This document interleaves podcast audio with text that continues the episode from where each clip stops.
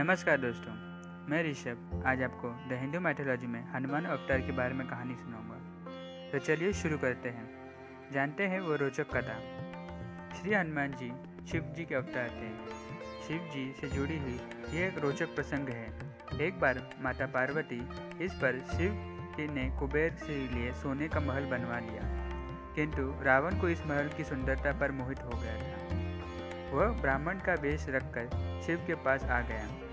और उसने महल के प्रवेश के लिए शिव पार्वती जी से पूजा करवा दी और दक्षिणा रूप में महल को ही मांग लिया।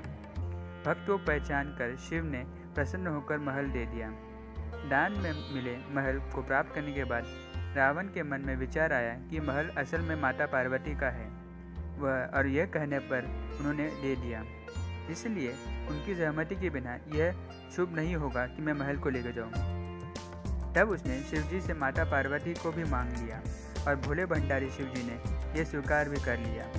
जब रावण उस सोने के महल सहित माँ पार्वती को ले जाने लगा, तब अचंभित और दुखी माता पार्वती ने विष्णु को स्मरण किया और उन्होंने आकर माता की रक्षा की। जब माँ पार्वती अप्रसन्न हो गई तो शिव जी ने अपनी गलती को मानते हुए माँ पार्वती को वचन दिया कि त्रेता युग में मैं वानर रूप में हनुमान का अवतार लूँगा और उस समय तुम मेरी पूछ पर बन जाना।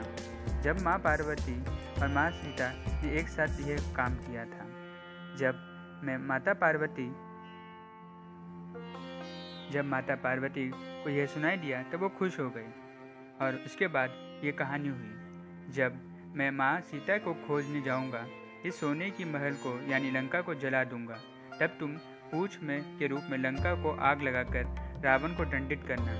यह प्रसंग शिव जी के हनुमान अवतार के बारे में है और लंका दहन के बारे में भी यही माना जाता है। तो दोस्तों, यही था शिव जी और माता पार्वती का सोने का महल, जिसे रावण ने दक्षिणा के रूप में मांग लिया था। दोस्तों, आपको ये कहानी कैसी लगी हमें ज़रूर बताइए और हमें प्लीज़ लाइक शेयर और सब्सक्राइब ज़रूर कर देना। शुक्रिया।